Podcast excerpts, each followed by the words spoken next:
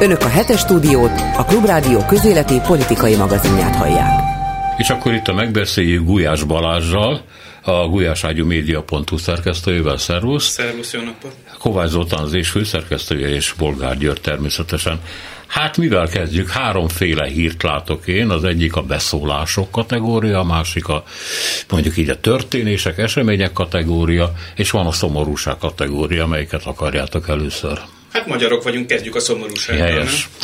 A 2022-es kompetenciateszteken a 8. és a 10. évfolyam 54, illetve 51 pontos rontást kellett ugye elszenvedjen. A diákok kettő harmada alapszint alatt teljesített. Hát ez a szomorú, megdühítő is egyben természetesen, mert ok nélkül semmi sincsen. Gulyás Gergely miniszter egyébként erre azt mondta, hogy ahol több a cigány gyerek, ott rosszabbak az eredmények, ez ügyben már többen tiltakoztak. Ez nem ilyen nyári gumicsont?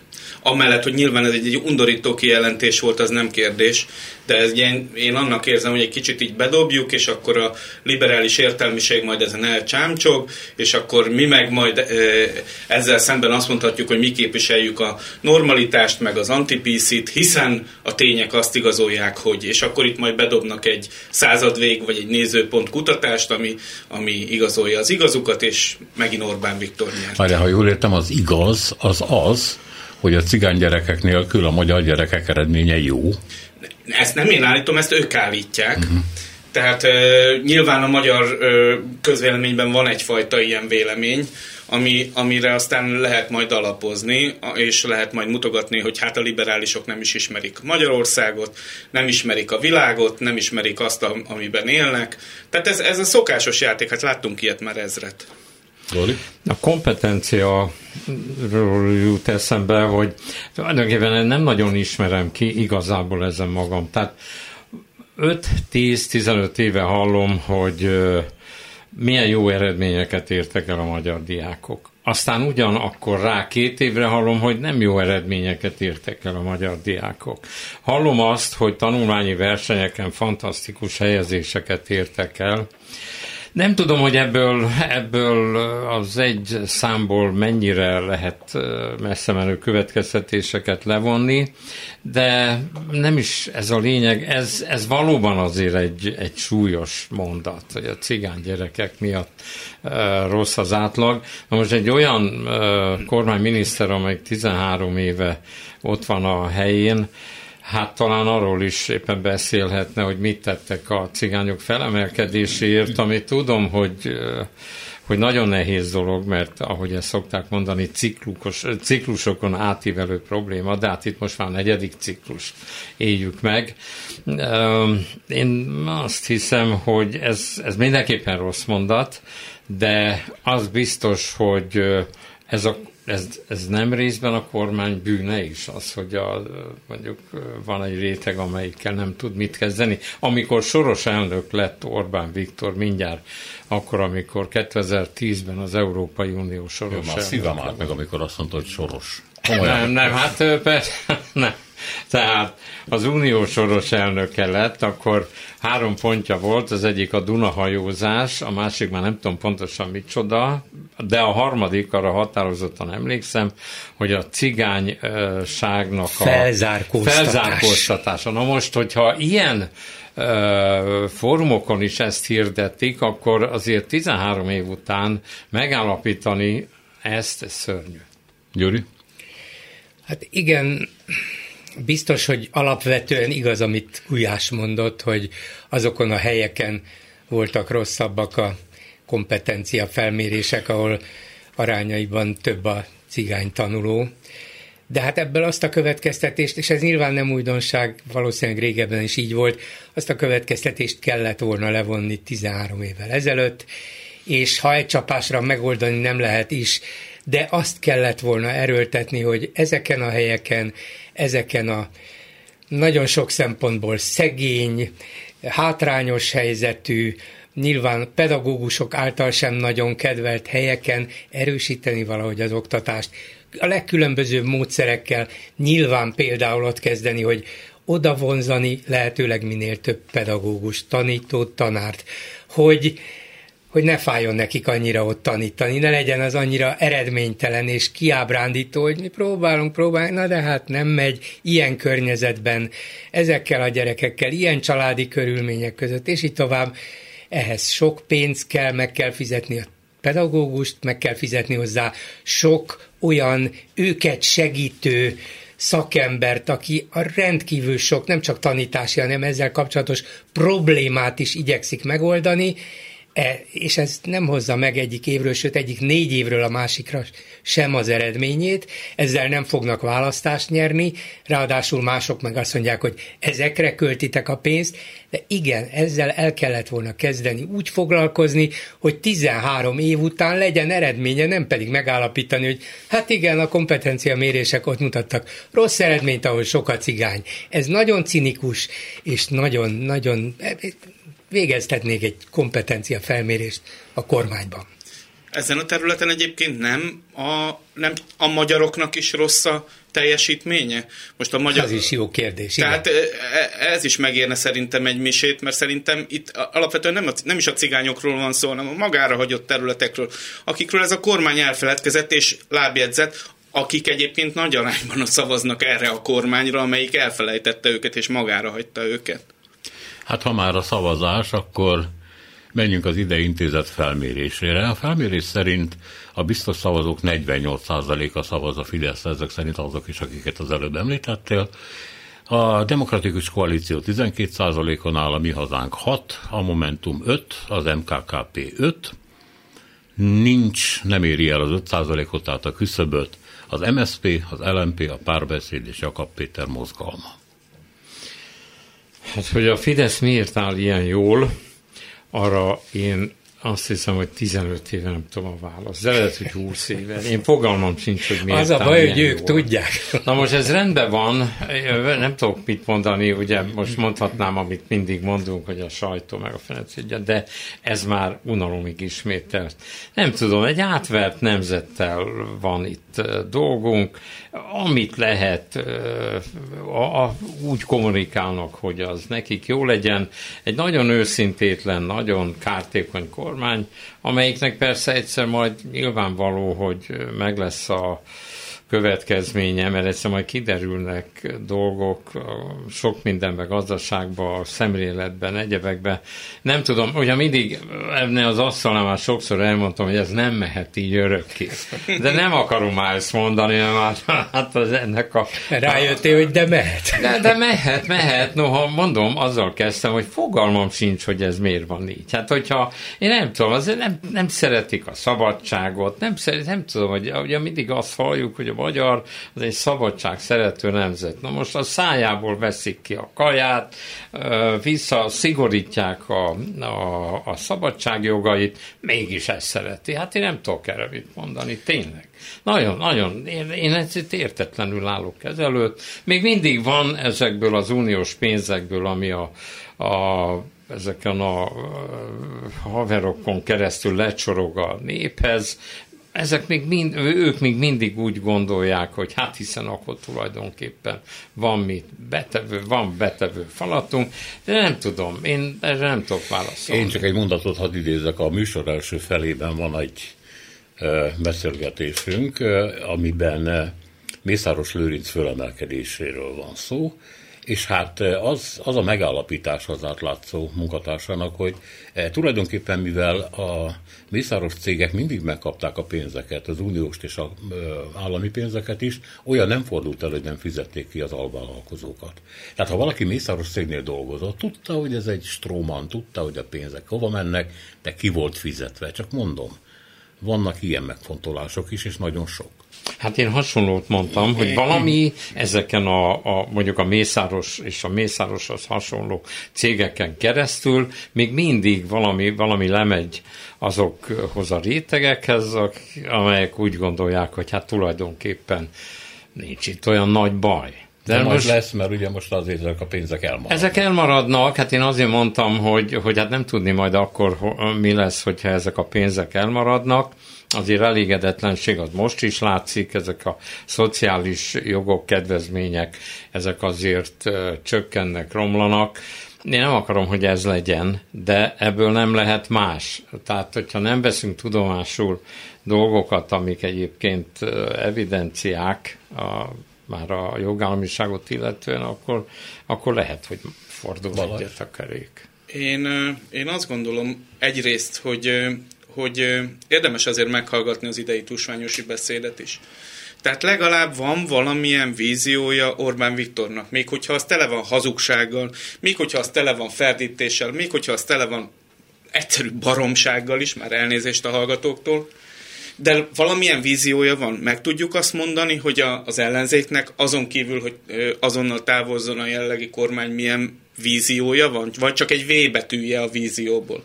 Létezik ilyen? Én, én szerintem... Meg, meg tudjuk mondani, csak talán nem tűnik annyira vonzónak, vagy túl általános. Nem mondom, hogy nem reális. Meg túl bonyolult, nem igen, de, igen, igen, azt mondja, hát több Európa, több demokrácia, állítsák vissza. Ezek megfoghatatlan igen, dolgok. megfoghatatlan dolgot, és akkor több szolidaritás, több egy igazságosság és egyenlőség, hogy ne legyenek ennyire gazdagok, és ennyire magukra hagyottak, de ezek így nem eléggé mozgósító. Én azt mondom, hogy, hogy kínál egy koherens világképet, Igen. még hogyha abban Igen. csomó hazugság van, meg ferdítés, meg minden, amit előbb elmondtam, de 13 éve ugyanazt a világképet ö, ö, adja nekik, azt, hogy mi magyarok szembeállunk a világgal, hogy mi kiállunk a szikla szélére, és onnan, onnan beleüvöltünk. És még ha kicsik a... vagyunk, akkor is nagyok Igen, vagyunk, vagy legalább Nagyobbak vagyunk, leszünk, mint amennyire igen, kicsik vagyunk. Igen.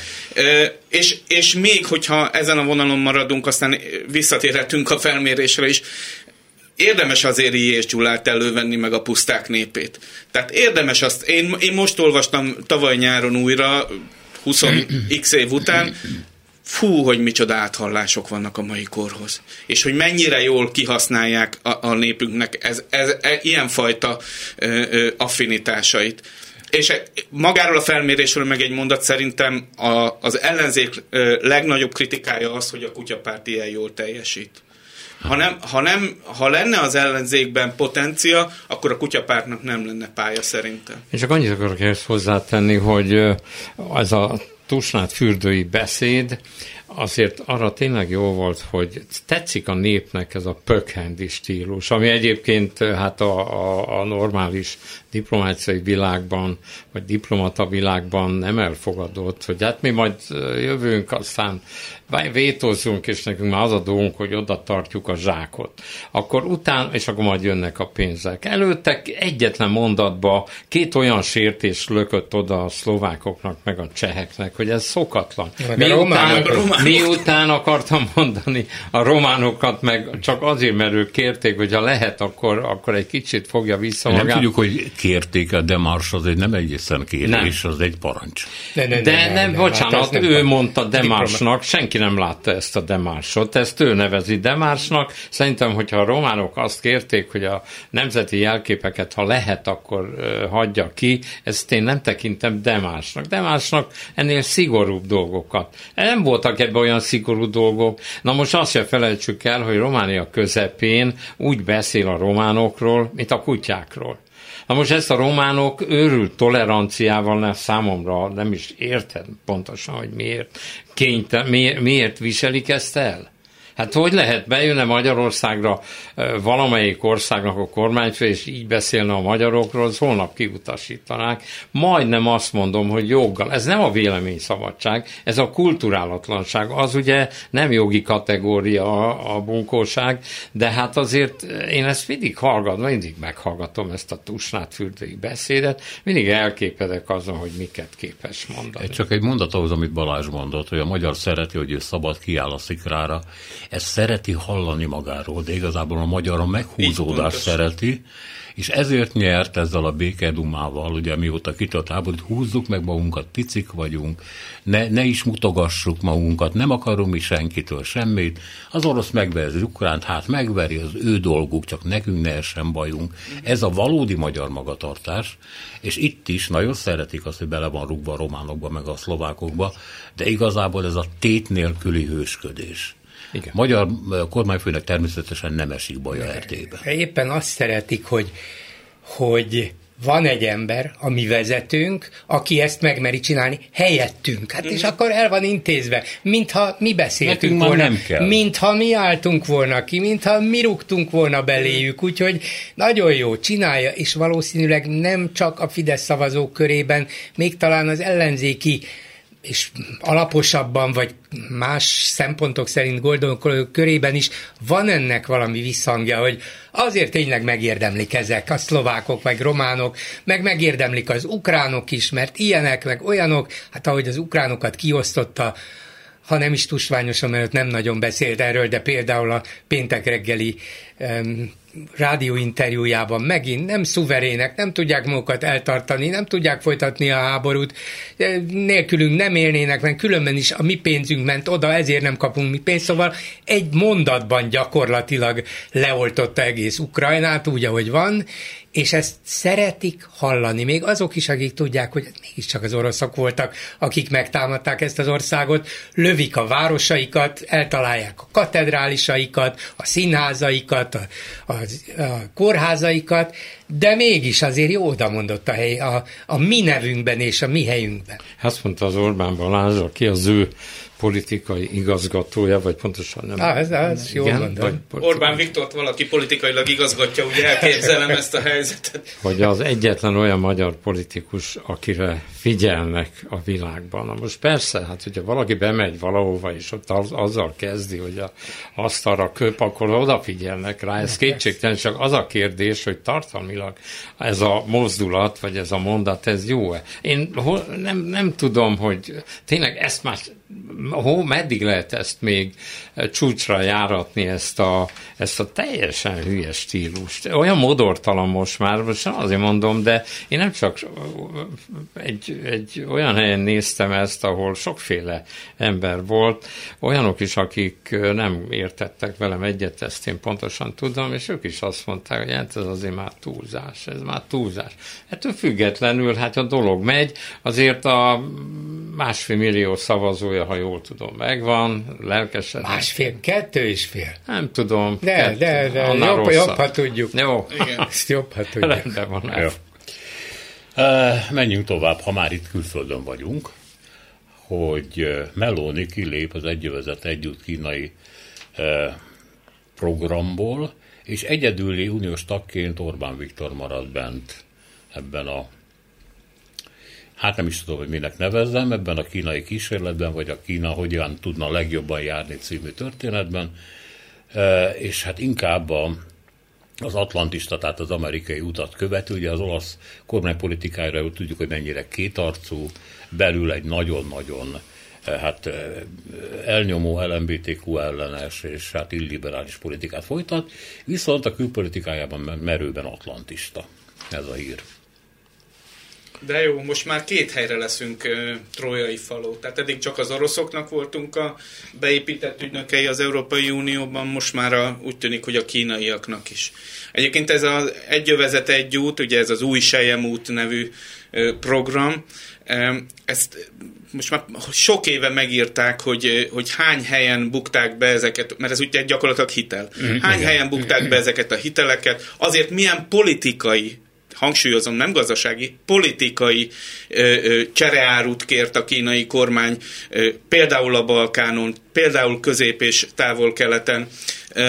Hát nem tudom, hogyha ez, ez nekünk jó, ezer év alatt megtérülő vasúttal együtt, meg mindennel együtt, akkor, akkor csinálják. Nem az egyetlen hely, ahol egyedül marad Orbán Viktor, de nagyon érdekes, most csak hogy eszembe jut, amikor itt volt ez az orosz bank amely Igen. most már megszűnt, vagy nem tudom, mi történt, vagy kivonult. Ott is uh, voltunk benne, vagy 89-en, ugye addig az volt a magyarázat, hogy de hiszen hát benne van még ez, meg az, meg az. A végén már, ha jól emlékszem, Vietnámmal együtt voltunk ketten. Meg tehát, Mongólia. Mongólia, igen. Tehát ö, ott is egyedül maradtunk. A B4-ek is, ez egy ilyen nagyon érdekes dolog most, amit mondott a szlovákokra, meg a csehekre ott nem egyedül vagyunk, mert a lengyelekkel vagyunk, de a lengyelek is bizonyos kérdésekben már taszítónak érzik az Orbánnak hát a sőt, szövegét. a legfőbb mostani Alapvetően kérdésben igen, a háború, a háború kérdésében. Most jött ez. Ugye most jön majd az Európai Uniós választás, ami meg ami, ami egy, ami egy nagyon fontos választás lesz, mert ott kiderül, hogy, hogy végül is aztán hova csapódik Orbán Viktor, ugye a néppártban biztos, hogy nem, nagyon billegnek ezek, a, ezek, a, ezek az európai szélsőjobboldali pártok, mert ugye azt nézi, hogy oda hogyan kerülhetne. Spanyolország is egy ilyen vesztes államnak látszik most, és a lengyelek se teljesen biztosak. Na most erre, erről nyilván itt Tusnát Fürden éppen akár beszélhetett is volna, hogy a mi nemzet nemzetközi politikánk milyen. Nem áll ebből a szempontból jól, de, de ugye hát rengeteg populista kormány van, amelyik aztán följöhet a választásokon. Én úgy érzem, hogy erről ők nem véletlenül nem beszéltek. 30 évre mutatott előre, hogy mi lesz majd 30 év múlva.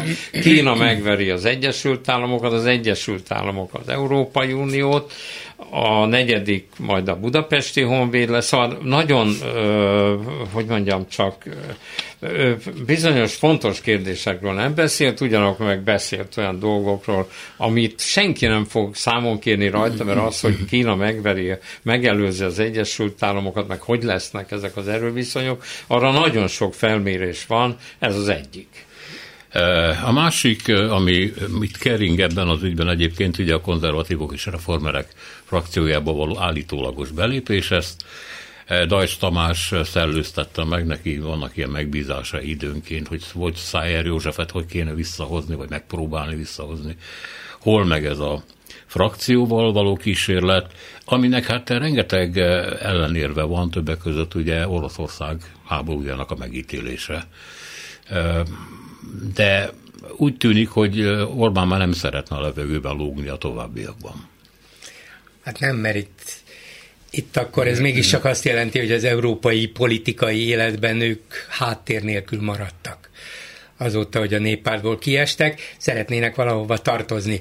Elvileg ez a konzervatívok, reformerek, ahol a lengyel testvérpárt van, meg az olasz testvérpárt, a, a, a Meloni pártja, ez kínálkozik, csak hát ott meg az a kis probléma van, hogy ezek a nagyon szoros szövetségesek kicsit nagyobbak nála és azért Kaczynszki és Meloni mögött harmadikként befutni, ugye velük szemben nem lehet eljátszani azt, amit a néppárban évekig játszott, hogy hát jó, tudom, hogy mi kisebbségben vagyunk, meg, de meg a németek, meg a franciák, meg a spanyolok, ezek lenyomnak minket, meg a hollandok, meg svédek, tudjuk, mindenki ellenünk van, de el lehetett játszani ezt a kurucos ellenállót a néppárton belül, majd mi helyre rázunk őket. Na de belépni a konzervatívok és reformerek közé, és helyre rázni és helyreigazítani Melónit, meg Kaczynszkit, az nem. Viszont másod vagy harmad hegedűsnek lenni, az se smakkol neki. Szóval szerintem megpróbál valahogy kivár, hát egyrészt csak kivárni tud, másrészt egyelőre nem tud, vagy más csinálni nem tud, de szerintem azzal a gondolattal játszik, hogy hát ha jelentősen megerősödik a Löpen féle nem ide tartozó szélsőséges francia párt. Hát, ha nagyon megerősödik a szélsőséges és szintén nem ide tartozó AFD, az Alternative für Deutschland, amelyikkel hát most már elkezdtek a CDU-ban kokettálni legalább helyi szinten. És akkor hát, ha be lehet őket emelni a főpolitikába, vagy a fősodorba, és akkor azokkal gyakorlatilag azok nincsenek kormányon, nem is lesznek még egy ideig, de ott valamiféle vezetőként tündökölhetek. Szerintem ezt a két vasat tartja tűzben, de volt egy érdekes interjúja a héten Gulyás Gergelynek, nem ez a kormányinfo, ahol megkérdezték tőle, hogy hát mégis mire számítanak a jövő évi európai választáson, és azt mondta, hát talán egy jobboldali erősödésre igen, azt valószínűleg meg lesz, de arra, hogy a néppárt és a tőle jobbra, jobbra álló és akkor még meg is nevezte, hogy hát ezek a józan és észszerű erők, a szélső jobb, hogy ezek többséget szereznek az Európai Parlament, na, az kizárt. Szóval ők is tudják azt, hogy ez a játék, hát nem is kétesélyes, tulajdonképpen egyesélyes, csak abban bíznak, hogy itt valahogy az ő ellenzéki, szélső jobboldali ellenzéki helyük egy kicsit megerősödhet, hogy kivel szövetségben, azt nem tudjuk. Melonit egy kicsit, valószínűleg Melonire már nem néz olyan boldogan, mint ez. Ez a mai Kossuth Rádiós, hát interjúnak nem nevezni, monológból is kiderült, hogy Melonira hát nem néz úgy, nem tekint már úgy, mint korábban. Én, nekem volt szerencsém az utóbbi egy évben többször is a Strasburgi parlamentből Európai Parlamentből tudósítani, és ott háttérinformációkban én azt raktam össze, hogy pontosan arra, amit Gyuri, te mondtál, hogy nem akar másod vagy harmad hegedűs lenni, ezért egy új szövetséget ö, akarna összekovácsolni az európai konzervatívokból, ahova a Meloni is tartozik, meg a, meg a Kaczynszkijék, illetve a még tőlük is jobb oldalra álló ID vagy identitás frakcióból, és akkor ő lehetne a kovász, ő lehetne az, aki ezt összehozna, összehozná, és akkor, akkor megoldódna, az ki lehetne húzni annak a méregfogát, hogy ő másod vagy harmad hegedűs, így kisebb frakcióval is tudna nagyobb lenni. az utat egész Európának. Igen, igen, igen. Ami egyébként szerintem abszolút ambíciója neki, csak hát nagyon, hála Istennek, nagyon messze áll ettől. Itt két zavaró tényező van, nem mondom, hogy gátló, de zavaró tényező van. Nekem van egy olyan háttérinformációm, hogy a Jobbik is letett arról, hogy a néppártba, vagy legalábbis most a jövő évi választások után a néppártba tudjon beülni, ha egyáltalán lesz mandátumuk, és szintén az európai konzervatívok felé kacsingat, nem mondom, hogy ez gátló tényező, de minden esetre zavaró tényező, és ugye a KDNP, amelyik ott ragadta a néppártban, hát nem hiszem, hogy sokáig eltűrnék azt, hogyha ha a Fidesz beülne, tehát a testvérpártja, vagy az anyapártja, vagy nem is tudom, hogy kell ezt a különleges kapcsolatot nevezni, beülne egy új frakcióba, vagy akár csak az európai konzervatívok és reformisták közé, akkor ott maradhatna a KDNP az európai néppártban. Csak egyetlen mondat annak idején, amikor Bokros Lajos beül bekerült ebbe a reformerek, és nem tudom. Igen. Még, konzervatívok konzer... és reformerek. Akkor még a britek is ott voltak. Igen, brit még a, persze, igen. A, hát mi az az szörnyűlködést, amit a Fidesz művelt, hogy hogyan lehet oda beülni egyáltalán. Na most hát persze nincs hova be, a, a Bokros teljesen más miatt ült oda be, hát ők először egyébként a Fidesz frakció, vagy a, a konzervatívok közé akkor, de hát ott a, Mert akkor még MDF volt. MDF volt, MDF igen, színen. de aztán a, végül is oda került, semmi egyebet nem jelentett az, amit, amit ott ült, és kész. De ami a, a, csak egyetlen gondolat ez, hogy attól, hogy ő kiesett ebből a néppárti frakcióból, nyilvánvaló, hogy a, az ő lehetőségei erősen szűkültek, és akárhova fog ülni, az egy gyengébb frakció lesz. A fele ilyen félnótás jobboldali, akiket nem is vesznek komolyan. Tehát mindenképpen bár, hogy megnyeri a, a, a magyar választásokat, az európai választásokat, ugyanolyan légüres térbe mozog a frakció. Orbáni útnak mondják többen, a médiában az, ami azt, ami Izraelben történik, ugye az igazságügyi reform első szakaszát a parlament a Knesset végül is megszavazta. Ez gyakorlatilag azt jelenti, hogy bíróság, itt a legfelsőbb bíróságról van szó, elsősorban persze nem bírálhatja felül a kormány döntéseket, nem mondhat róla véleményt, nem semmisítheti meg. Ezt egyébként az amerikai elnök többször helytelenítette, és nagyon keményen beszélt Netanyahu miniszterelnökkel, akinek most azt a kérdést teszik fel, hogy igen, ezt megszavaztak Nesszet, de hát ez elkerül a legfelsőbb bíróság elé, amelyiknek a jogkörét csorbítani akarják, és hát ezt még megsemmisítheti. Mire azt mondta, hogy akkor Izrael egy nagyon, nagyon rossz úton indul el, nem mondta, hogy ez merre vezet. Hát itt ez egy fék és ellensúly volt, a, ugye nálunk nincs ilyen megsemmisítési lehetősége a legfelsőbb bíróságnak, vagy az alkotmánybíróságnak van, de most hagyjuk is a magyar helyzetet. Szóval ez egy fék és ellensúly volt az izraeli rendszerben, és e- ezt most kivették. Ugye, amit, amit a hír kapcsán érdemes megjegyezni, hogy egy csomó büntetőeljárás, tehát nem polgári, büntetőeljárás van Orbán Viktor szövetségese, a jellegi miniszterelnök, izraeli miniszterelnök ellen, és hát en, egyrészt ez a, a, az oka ennek a változtatásnak, másrészt azok a szélsőséges pártok, ö, ilyen szupremacista, meg nem tudom én, ilyen nemzeti felsőbbrendűségben hívő pártok, akikkel muszáj volt, amelyekkel muszáj volt szövetséget kötni a Netanyahu-nak ahhoz, hogy egyáltalán hatalomra kerüljön. És ugye ez rengeteg, azt hiszem talán négy mandátumos különbség van a, a Knessetben, Tehát, tehát ez egy nagyon delikát helyzet Izraelben, és, és jól látszik, hogy viszont az izraelieket ez zavarja. Tehát a, míg Magyarországon ö, ilyen, az elején beszéltük, hogy ilyen, ö, hogy jogállamiság, meg ilyen dolgokkal ö, nem lehet ö, utcára vinni embereket, meg nem lehet mozgósítani embereket, nagyon komoly tüntetések vannak, ö, vannak és még vélhetőleg lesznek Izraelben, úgyhogy úgy látszik, hogy az izraelieket zavarja az, hogyha a fékekből és ellensúlyokból elvesznek. Ez, az, ez érdekes, az Orbáni út.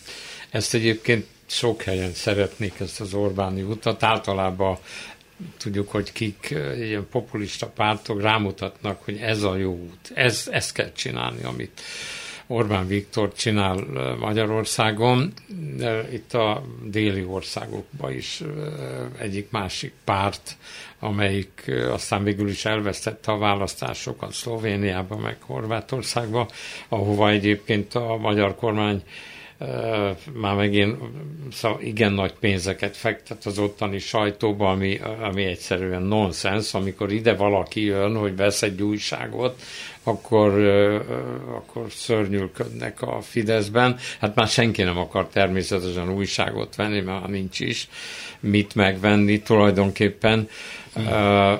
Hát igazából, amit megvettek volna, az már nincs, ezt már megvette Pecina, és azóta már tudjuk, mi lett vele.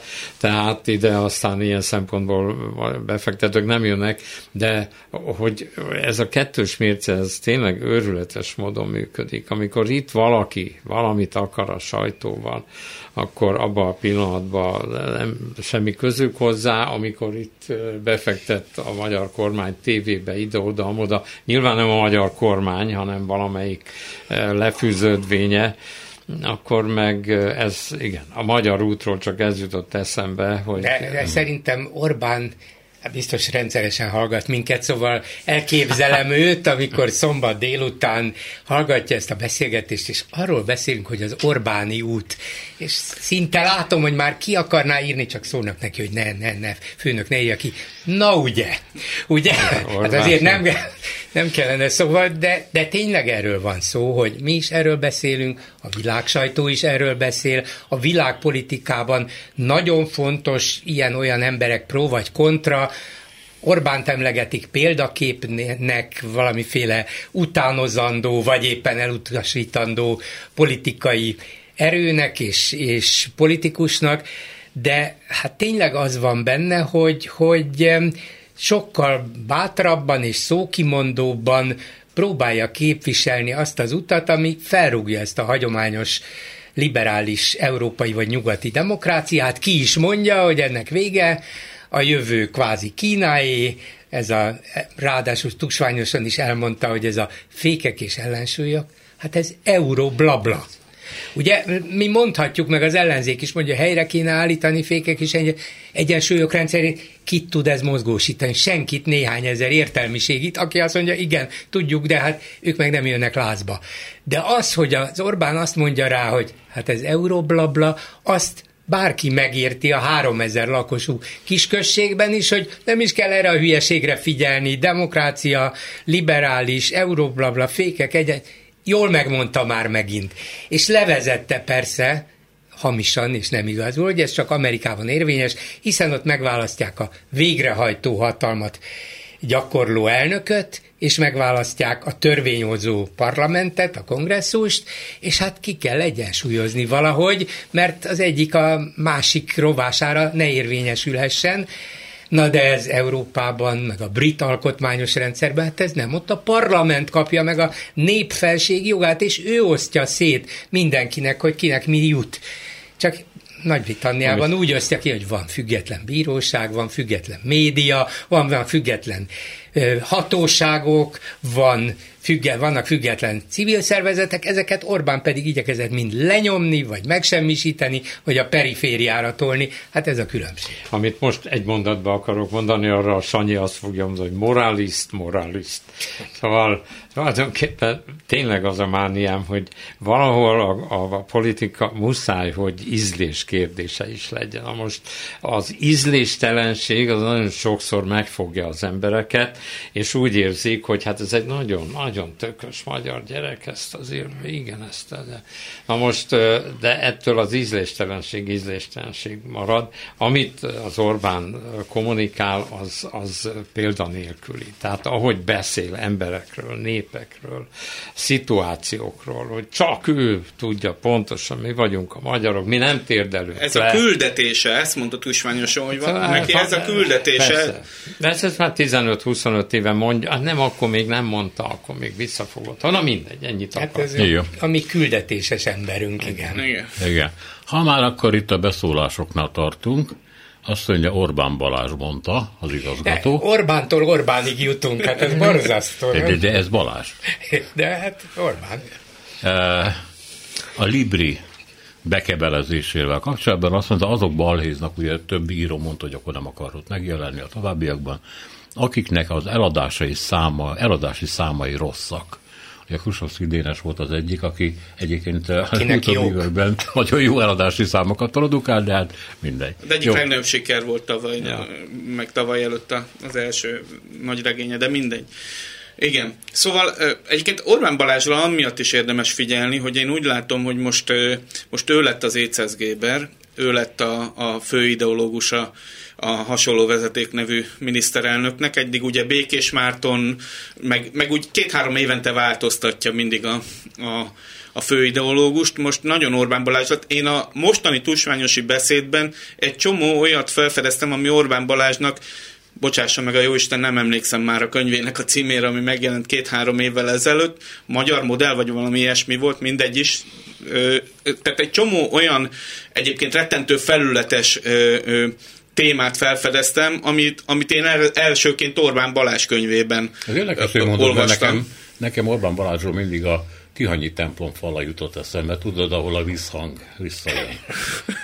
Tehát, hogy én, én azt gondolom...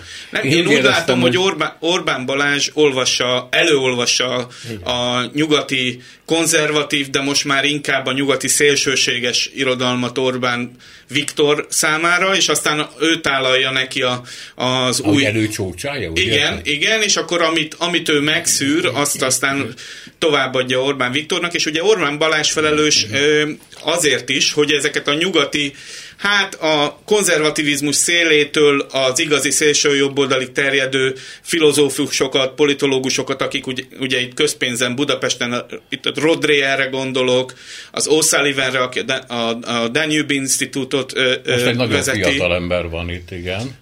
Ja, igen. 33 éves egyébként, szupersztár. Igen, igen, igen.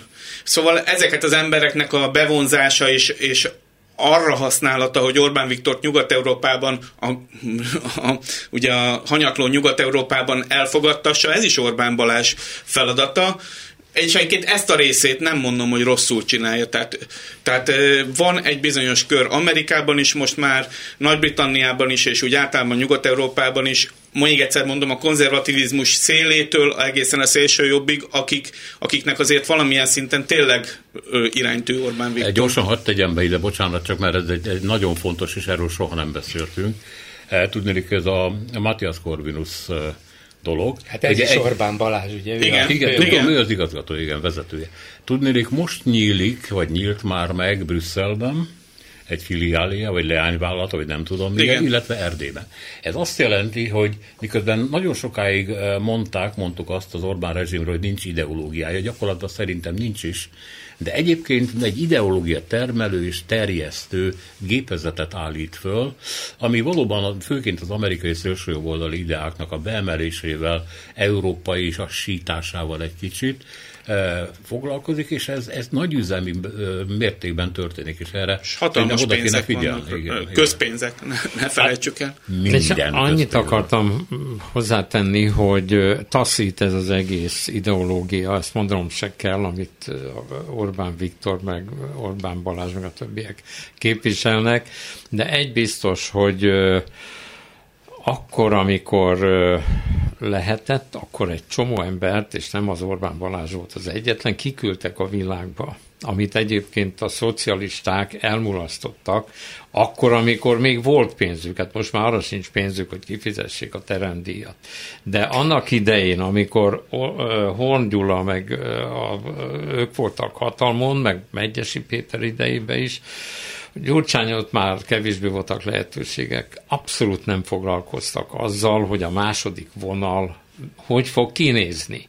Tehát az Orbán foglalkozott vele, nagyon sok ember, először is tényleg kiküldött embereket, akikből aztán tízből három lett valaki, uh-huh. de az a három megvan. Az Varga egyik... Juditból is így lett miniszter. De igen, ő belőle is, az Orbán Balázs is így lett, hogy kint tanultam, de azt nem, és ezt most már nem tudja a szocialista párt behozni, mert valóban nincs pénzük. A Gyurcsánynak sincs annyi. A ellenzéknek az egyik legnagyobb baja, hogy mindig ugyanazok beszéltek, soha nem gondolt gondoltak arra, hogy majd jön egy másik időszak, amikor majd egyáltalán valahogy mindenki ott állt, mint a magyar hadsereg az orosz fronton, ilyen vonalba elhelyezkedve, amikor épp áttörtek rajtuk, utána már nem volt senki. Nem is tudták tehermentesíteni egyébként sehol, nem is tudom akkor kik voltak a beszélő emberek, talán Szekeres Imre, Horgyaros, nem akarom felsorolni nincs második vonal, nem lesz már soha második vonal, és ezt nem tudja már,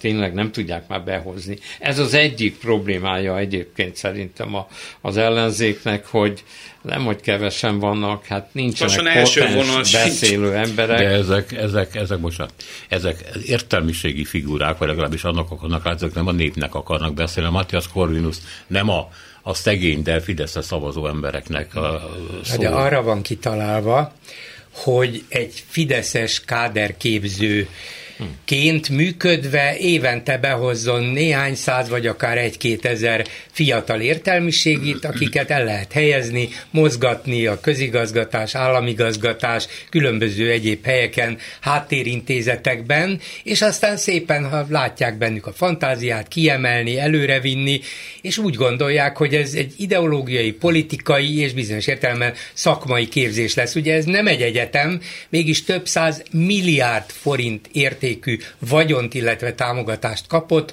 hozzák létre nekik ezeket a látványos eseményeket, mint ami most zajlik ezen a hétvégén Esztergomban, egy ilyen fesztivál, és akkor Európa politikai csoda gyereke Sebastian Kurz ezzel a, ezzel a hangzatos dumával, politikai csoda gyerek, aki hups, hogy kiröpült, meg kivágták ugye egy kis csalás miatt, meg csalás, ámítás, korrupció és a többi. Csoda gyerek volt valóban, csak hát csodásan megbukott. Na mindegy, a lényeg az, hogy jönnek ezek a vagy csoda, egykori csoda gyerekek, vagy kiérdemesült politológus, egyetemi tanárok, vagy, és nem csak ezt csinálják, hanem például a Magyar Külügyi Intézet élére két hónappal ezelőtt kineveztek egy amerikai politikológust, egy amerikai Magyar Külügyi Intézet. Kivették a külügyminisztérium alól, és rögtön a miniszterelnökségbe helyezték. Orbán Balázs felügyelet alatt, és közvetlenül Orbán Viktornak nyilván a tanácsot a magyar szuverenitás védelmében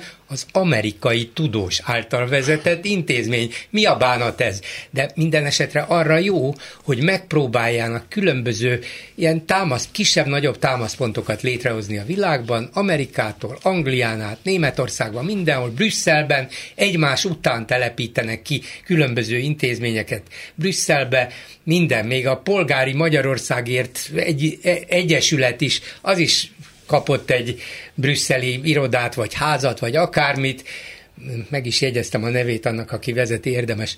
Horogszegi Szilágyi Landeknek hívják. A, hmm a keresztnevét elfelejtettem, de ezt a három vezetéknevet meg akartam. a birtokai kérlek. hát kérlek szépen nem tudom, de, de Brüsszelben van már valami. A lényeg az, hogy igen, tudatosan mennek oda, mert tudják, hogy hát Brüsszel, Brüsszel ugyan ellenség, de megpróbáljuk meghódítani. És erre rengeteg pénzt költenek, és rengeteg energiát fordítanak. Nem igen. sajnálják rá a pénzünket. Nem értelmiségi buliról beszélek, hogy a Gyuri se. Tehát nem az, hogy van egy-két ember Orbán Balázs meg Novákkal. Én most én a Matthias Corvinusról beszélek. Ja, értem, de... Az egy, az egy értelmiségi képzés. Ez biztos, de ugyanaz, amit a Gyuri mond, hogy utánpótlás, meg politikai utánpótlás, meg ideológiai fejtágítók, a szocik ezzel nem foglalkoztak, amikor de kellett szerintem inkább a lezsák, lezsák csinálja egyébként. Most az mindegy, de meg van a pártban valaki, van, aki van, csinálja. Van. És eszükbe, eszükbe se jutott volna, hogy több száz milliárd forintot lehet erre fordítani. Persze. Hát vasvillával kergették meg, volna meg el volt szerintem egy olyan ö, nézet is a szocialista párton akkor 94-98 között, amikor még voltak lehetőségei, hogy ez a világ, ez amíg világ, világ, addig Hordyula lesz. Szekeres Imre, ö, Lendvai Ildikó, nem bántom ezzel, csak valahogy nem is foglalkoztak azzal, hogy mi lesz. Hát 53 százalékot nyertünk a, a választásokon, halál biztos, hogy mi itt maradunk addig, amíg élünk, ami egyébként hát nem így. Ez az 53 azért ez kettő Ja, két bocsánat, pártból, vagy kettő ugye pártból jött 94-ben 34-et nyertek, aztán 2002-ben talán 43-at, 2006-ban is körül, 53 94-ben. sose volt nekik, 94-ben 34 plusz 19 az SDS, az 53 stimmel. Jó, stimmel, bocsánat, de akkor nagyon... De akkor se gondoltak erre, nem, amit te hát, igen, igen, rosszul mondtam, elnézést. De hát semmire sem, ugye egy, egy kollégám beszélt Gyurcsány Ferenccel már a bukás után, 2010 után, és azt megkérdezte tőle, hogy hát gyakorlatilag független sajtóra mennyi pénzt tettek félre, vagy ki az az ember, aki egyébként a baloldalon nagyon meggazdagodott az elmúlt években, és hát be akar fektetni eh, független lapokba, független rádiókba, kis televíziókba, és egy azt mondta, hogy hát nincs ilyen, és hát valóban ezt mi nagyon elszúrtuk. Hát meg a piac, ugye? Azt hitték, hogy hát majd a piac, a jobb újságírók jobb újságot fognak csinálni, jobb rádiót, jobb televíziót, azt fogják nézni, azt fogják olvasni, azt fogják venni, eldönti a piac.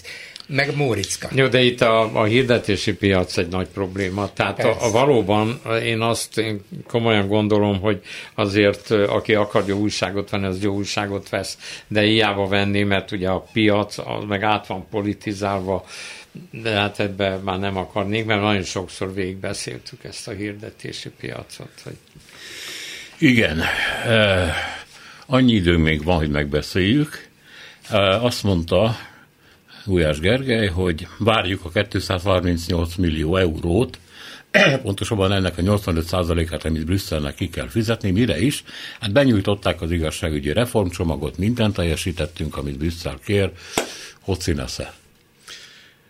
Én, nekem erről az jutott eszembe, amikor gyerek voltam, akkor, és akkor apukámmal, hogy barkácsoljunk, és apám rám bízott valami fél, fél vagy negyed feladatot. Azt hittem 238 millió eurót rá. Az jó lett volna, az jó lett volna, ez nem történt meg.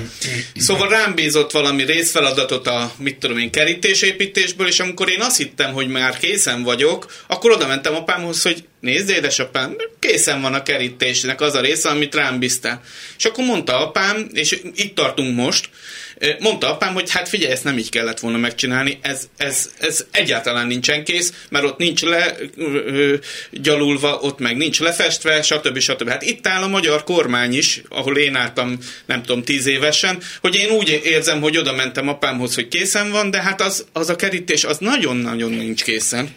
De hát egyébként a magyar kormány pontosan tudja, hogy amit benyújtanak törvényjavaslatokat, az úgyse fog megfelelni. Lehet, hogy egyszer majd elfogadja az Unió, mert már tele lesz a hócipőjük azzal, hogy megváltoztatják a jogszabályt. Hát emlékezzetek vissza, amikor a, a, az alapítványi egyetemeknél létrehoztak egy törvényt, hogy kiveszik a politikusokat az, a kuratóriumokból rábólintottak, rendben van. Majd októberben más címen visszarakták ugyanazokat a politikusokat, mert ki higgyen ennek a kormánynak egyébként, hogyha mindig buherálnak valamit, ez a buherálás, ez nem törvényalkotás, ez ö, valahogy próbálkoznak, mindig oda mennek, hogy itt van egy másik papír, jó lesz-e? És akkor mondják, van hogy... másik. Van másik. De nem azt mondják, hogy jó lesz hanem azt mondják, hogy legyen jó. Ja, hát ez befelé, igen, legyen, legyen jó, jó, és befelé azt kommunikálják, hogy mi mindent Mindent megcsináltunk, igen. Mindenki tudja, hogy Magyarországon a jogállamiság az, az egy fikció. Ez, ezek nem, valamit tényleg valamit csináltak most a bírósági törvényel, de alapjában véve minden rossz. De, de nem működik itt. Hát ez az integritás hatóság is egy vicc, amit Na hát ez nem is működik talán. Hát semmi, vagy, sem, ha... hát semmi nem történik. Én voltam az egyetlen sajtótájékoztatójukon, az átláthatóságért felelős integritás hatóság kimatekoztam 1 perc 45 másodperc után, mikor, mert azt mondták, hogy majd a végén lehet csinálni ilyen egyéni interjút az integritás hatóság elnökével. Amikor jöttek volna a keményebb kérdéseim, a kommunikációs vezető így beállt a képbe, hogy most akkor vége, 1 perc 45 másodperc után, hogy vége az interjúnak. Hát nyilván ti tudjátok, hogy egy interjú nem 1 perc 45 másodpercig tart, tehát ennyit az átláthatóságáról, semmit nem csinálnak. Tehát beadsz, maga az elnök ezen a sajtótájékoztatón elismerte, hogy ha ugye nekik 30 nap alatt ki kéne vizsgálni az ügyeket. Az, az elnök elmondta ott mindenféle skrupulus nélkül, hogy ők annyit tudnak 30 nap alatt csinálni, hogy küldenek egy levelet, tehát megválaszolják a problémádat, azt válaszolják 30 nap alatt, hogy nem tudják 30 nap alatt befejezni az ügyet. Hát egyszer mindig meghosszabbítják 30 napra. Na most, az már tényleg, ha azt nézzük, miféle jogállam van, és, és hol van a korrupciómentesség. Én ezt nem tudom elképzelni, hogy normális állapot az, amikor Orbán Viktornak a pattársa, nem tudom már a Forbes listán az ötödik, a, a lánya, a nem tudom én hol, a Tibor, szemzel, ha csak ezt nézzük, én tényleg nem akarok egy, ilyen, ilyen leegyszerűsítve gondolkodni, de olyan nincs, hogy a családtagja és a barátai Magyarország leggazdagabb igen, emberei lettek, mert ez egy ténykérdés. Ez lehetetlen, hogy valahol. És ráadásul Most ugye éppen a héten a G7 portál egy nagyszerű cikkben fette föl, hogy Tibor István, vagyis a a miniszterelnöki vej az elmúlt években 27 milliárd forintot kapott az ország egyik vagy talán leggazdagabb ingatlanosától, akit korábban nem fideszesnek tartottak, de hát valamilyen módon mégis kapcsolatba került velük, méghozzá úgy, hogy ilyen obskúrus szinte nem létező cégeken keresztül elbújtatva juttatta az osztalék nyerességet el végül is Tiborchoz, senki nem tudta, nem is akarták megmondani, valahogy ezt sikerült kideríteni, még ráadásul úgy, hogy állami pénz is volt benne, mert a Magyar Külkereskedelmi Bank felszámolásából a rossz hiteleknek a, a valamilyen módon történő részbeni visszaszerzéséből, amit, amivel ezt a jelenéket bízták meg, és így tovább, ebből szerzett hasznot bújtatva eljuttatta Tiborcikát, ilyenbe minden ország miniszterelnöke másnap belebukik, hát nálunk valószínűleg senki nem is vesz tudomást róla, nem is értenék túl bonyolult az egész, na minden esetre uniós pénz kell, vagy nem kell, Orbán, és akkor visszatérünk a kiinduló ponthoz, tusványosan közölte egy kérdésre, hogy hát mit, persze kell, hát ha odaadhatnánk Erdélynek ezt a pár száz milliárdot, az mennyire segítene, na de ha kiszámoljuk, akkor a befizetéseink és a, az onnan kapott támogatások egyenlege két milliárd euró, hát mondjuk 800 milliárd forint. Az a baj, hogy nem olvasta el, nem nézte meg a könyvelést. Négy és fél milliárd, úgyhogy ennyit téved vagy hazudik a mi kárunkra a miniszterelnök. Köszönöm szépen, hogy itt voltatok. Köszönöm Gulyás Balázsnak, Kovács Zoltánnak, Bolgár Györgynek. Itt a műsor vége. A műsor készítésében közreműködött Lantos Dániel, Horváth Ádám, Túri Lui. Műsorunk második óráját megnézhetik a Klubrádió YouTube csatornáján ma este 6 órától. A szerkesztő Csernyánszki Judit volt a műsorvezető Szénási Sándor. Köszönjük a figyelmüket, minden jót! A hetes stúdiót a Klubrádió közéleti politikai magazinját hallották.